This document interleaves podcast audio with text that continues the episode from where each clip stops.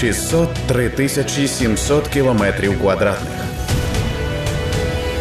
Нашої вільної України.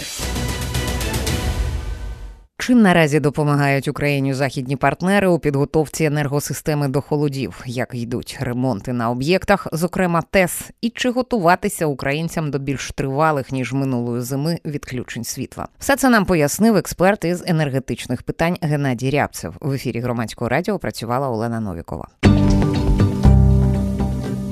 З останніх повідомлень саме з енергетичного сектору бачимо, що західні союзники, вони не полишають нас наодинці, скажімо так. Ось зараз Німеччина виділить ще двадцять один мільйон доларів, щоб Україні допомогти підготувати енергосистему до можливих, а я б сказала, навіть анонсованих військовими, ну, зрозуміло, що вони будуть, так, майже напевно, можливих російських обстрілів узимку. Про це була ж у нас Анналена Бербок з візитом в Києві, міністерка закордонних справ Німеччини, і от про це оголосила після цього. Відповідно, що можна сказати про рівень підтримки, якщо його так якимось чином узагальнити, а ну не, може, не в якихось конкретних показниках, якихось сумах, але от, ну, чи і вона істотна, скажімо так, чи е, якийсь, ну, так, такий е, суттєвий е, ш, шматок потреб, потреб вона може перекрити?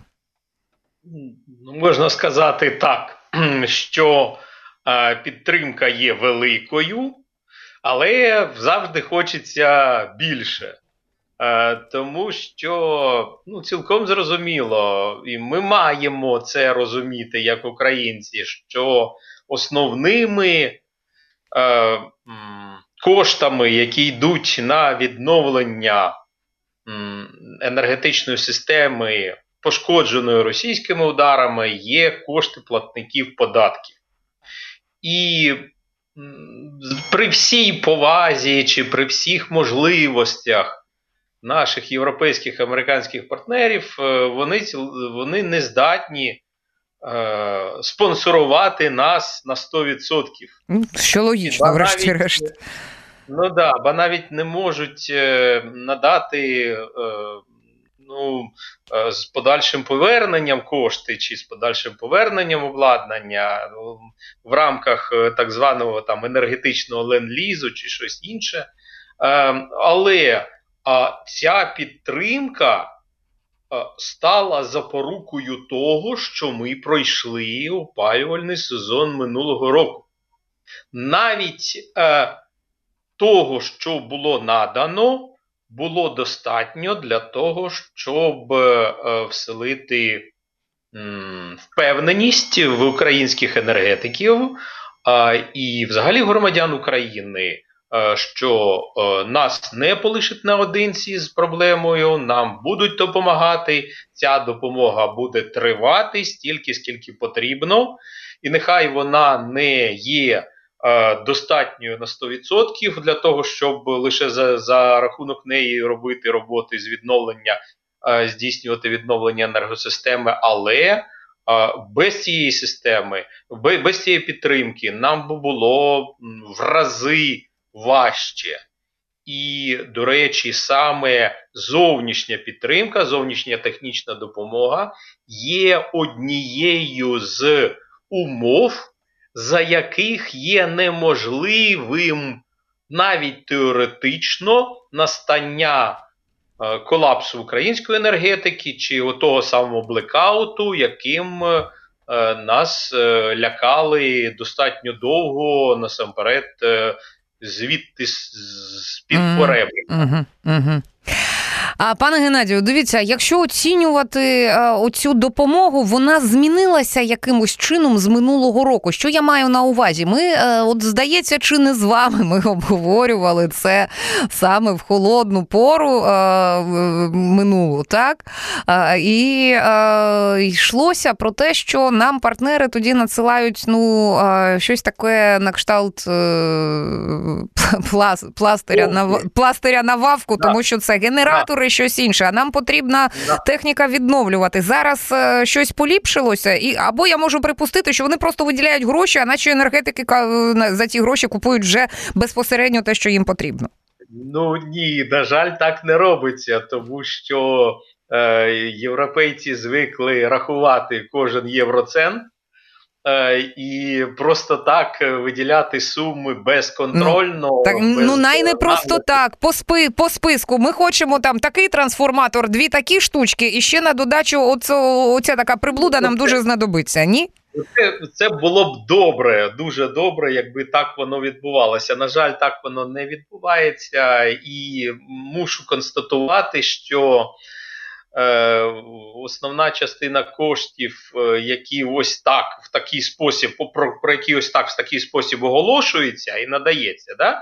То вони е, стосуються е, допомоги, спрямованої на м, автономізацію окремих е, суб'єктів господарювання, автономізацію окремих е, е, суб'єктів критичної інфраструктури, об'єктів критичної інфраструктури е, і м, спрямовані насамперед на е, застосування в разі настання надзвичайної ситуації. Ну, хоча... а про що? Можете приклад навести? Про що ну, може йти саме... мова? Це якась міні-котельня?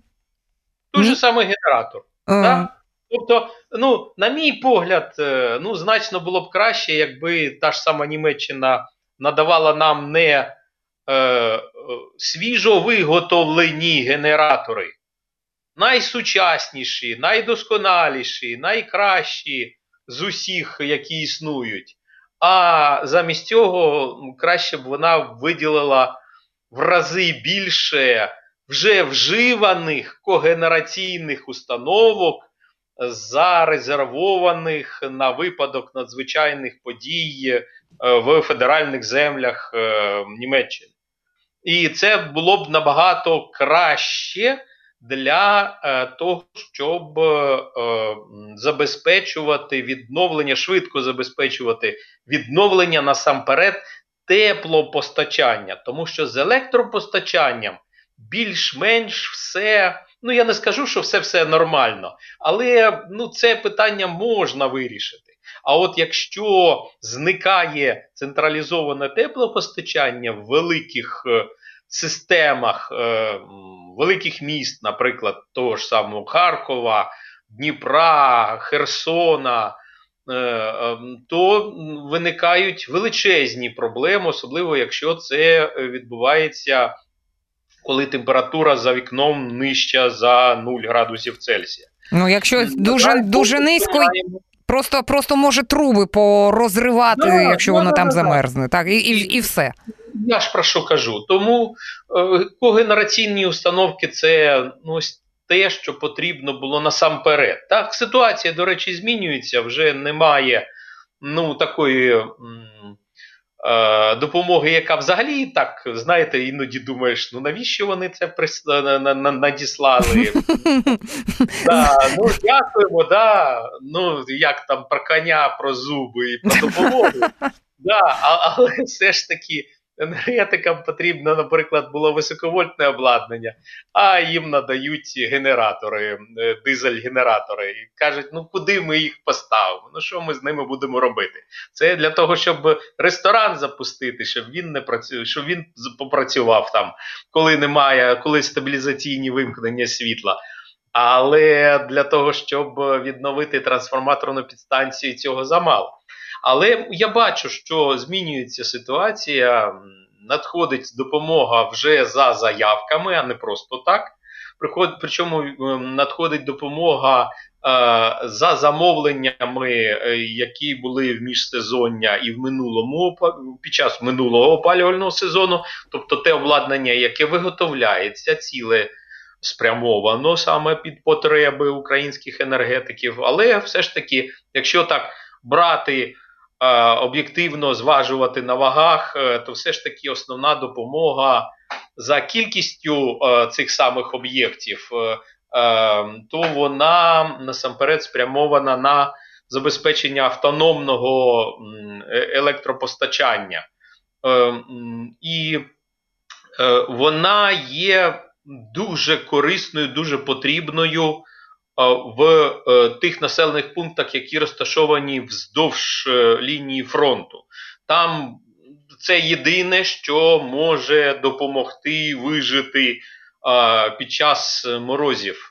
Але коли йдеться про тилові, умовно кажучи, тилові міста, то тут, звісно, більш корисними, більш корисним є обладнання, яке потрібно операторам систем розподілу, оператору системи передачі, тобто Укренерго і Обленерго, для того, щоб швидко регулювати потужність, для того, щоб швидко розподіляти електричну енергію з резервних джерел між споживачами.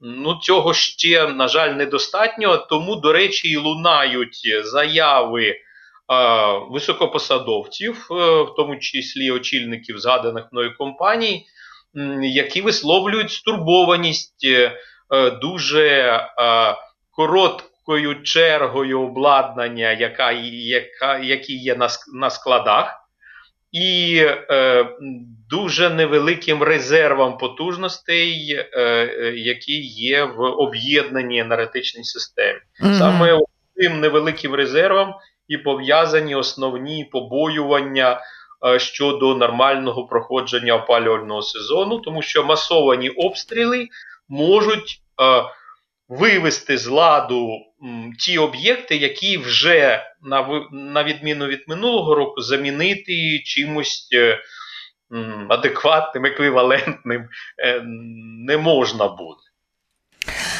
Так, а якщо говорити про а, в цілому от, ну, запас, запас міцності, от про самі потужності ви зазначили, а, якщо оцінювати а, майбутній зимовий сезон, а, ви теж якось е, передбачаєте ну, набагато довші е, відключення, ні, ніж минулого ні, року? Ні, ні, однозначно ні. Ну, тут вимкнення, якщо і будуть, то я, ну, немає об'єктивних підстав казати про те, що тривалість вимкнень буде угу. е, більшою, аніж в минулому опалювальному сезоні. Так. Ну, так, тукаю по деревинці, я люблю це робити, так, на, на, про всяк випадок, не дуже вірю, але постукаю. Та ні, ні, ну, ну я ж не, не, не пророкую, навіть не прогнозую, я аналізую ті е, дані, які є в наявності. І, ну так, якщо хтось думає, що стабілізаційних вимкнень взагалі зможе уникнути, то розчарую. Будуть стабілізаційні вимкнення, особливо в пікові години, коли температура буде значно нижче нуля, і коли е, ми всі, знову ж таки, будемо повертатися з роботи в холодні, на жаль, квартири, і, і потребуватимемо більшої кількості енергії для того, щоб їх прогріти не лише власним диханням.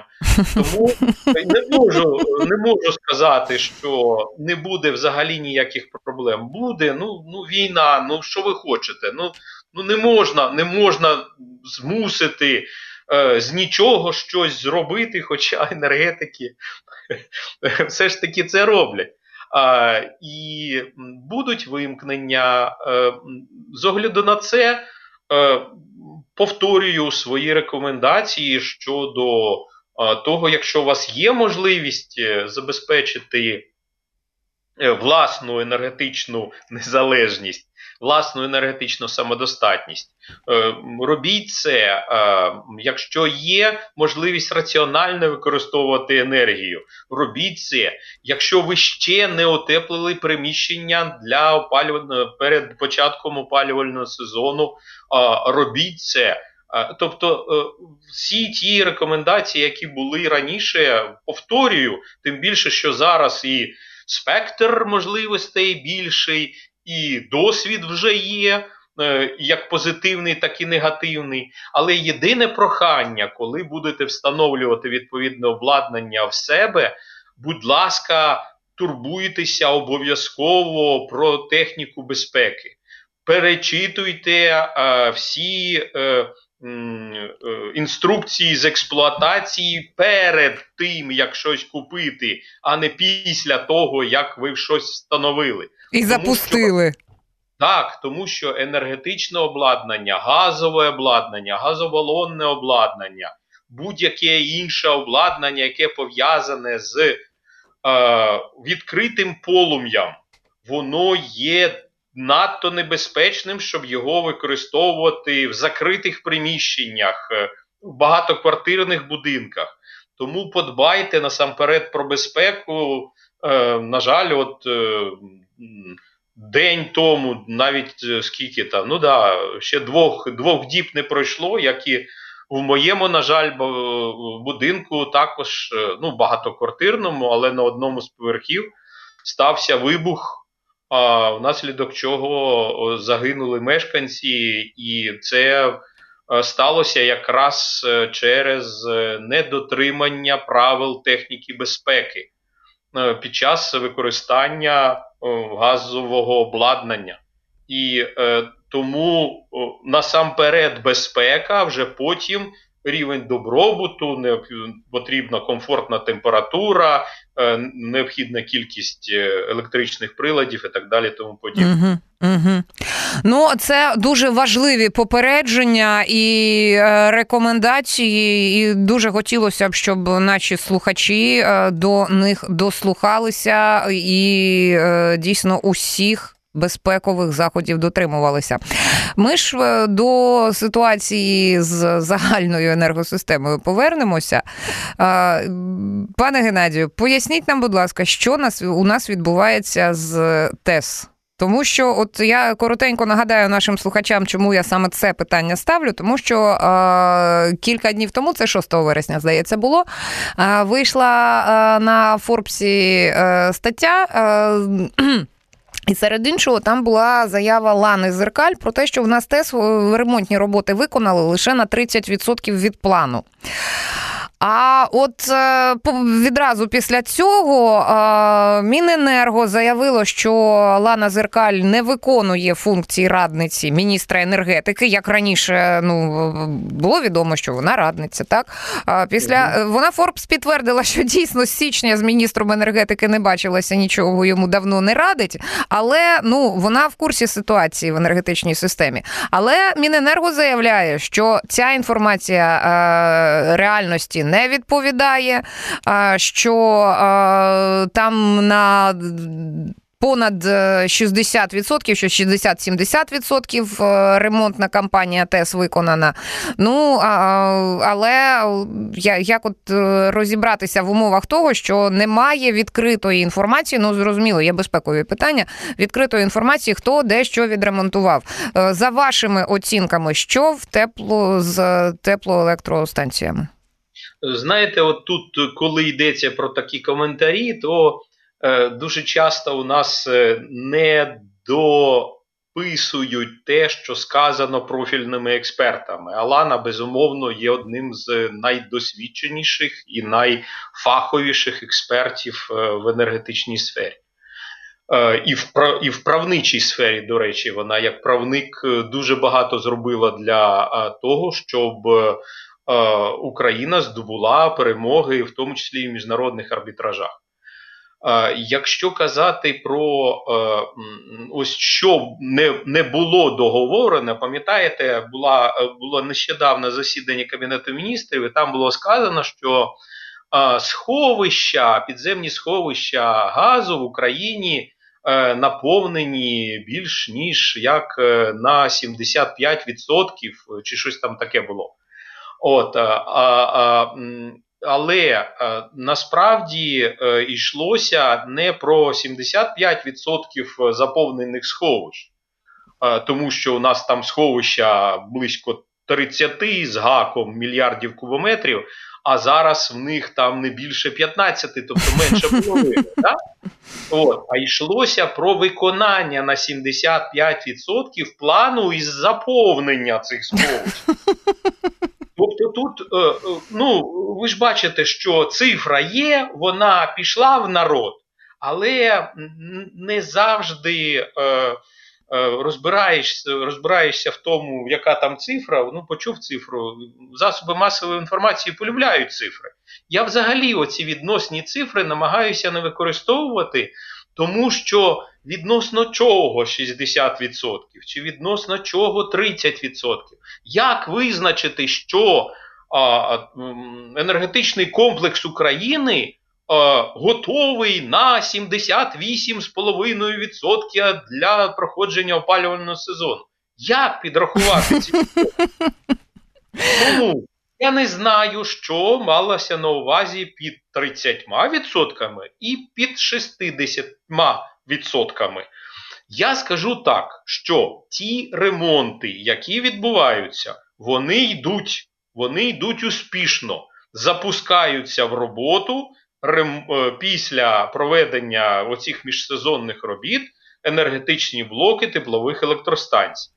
Так, за окремими об'єктами теплової генерації є затримка з реалізацією ремонтних робіт. Через це оператор системи передачі змушений був в пікові години залучати допомогу у вигляді електричної енергії, яка е, забралася з енергетичних систем Румунії, Польщі, е, навіть Молдови, там інших держав, тоді, коли це було потрібно для стабілізації, для підтримання належного функціонування нашої системи.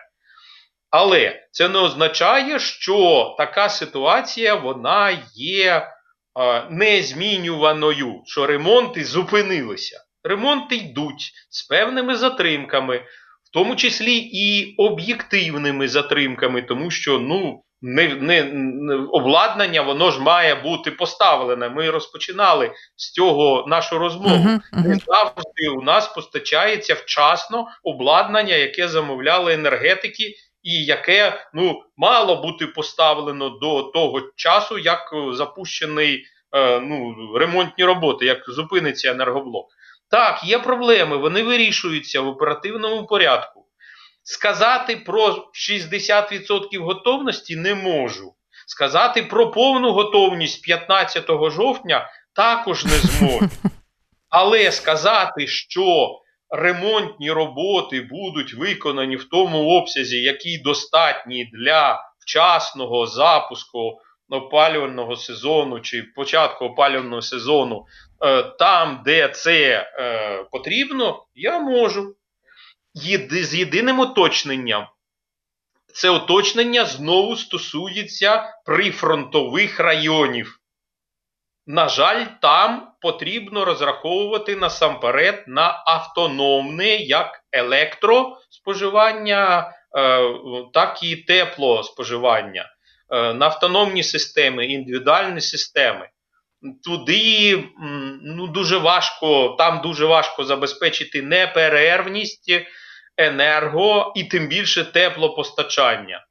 Е, з огляду на це, в більшості регіонів України опалювальний сезон за графіком, без жодних е, якихось там е, зупинок. Ну, mm-hmm. Людські чинники є, да, і зношене обладнання також є. Ну, будуть в містах точно так же, як і до війни, певні проблеми із запуском там міської ТЕЦ, наприклад, на які uh-huh. всі думали, що це нормально, а виявилося, що не так нормально. Ну, там лопне труба, там десь щось, знову ж таки, не вийде на нормативний показник температури відповідний там теплоносій, який використовується. Ну, так, да, ну це, але... Колапсу ніякого не очікується, зриву опалювального сезону, про який дуже багато останнім часом mm-hmm. розповідали стосовно Одеської області, не очікується. Якихось там, ну не знаю, таких проблем, які не можна вирішити, не, не очікується. Тому ну, більш потрібно ну, так, з оглядом відноситися до тих цифр, які ви десь краємшком вуха чули, чи десь в якому засобі масової інформації бачили. Вони не завжди. Про стан української енергетичної системи і підготовку до опалювального сезону ми поговорили із експертом із енергетичних питань Геннадієм Рябцевим. В ефірі Громадського радіо працювала Олена Новікова. Слухайте, думайте. шістсот три тисячі сімсот кілометрів квадратних нашої вільної України.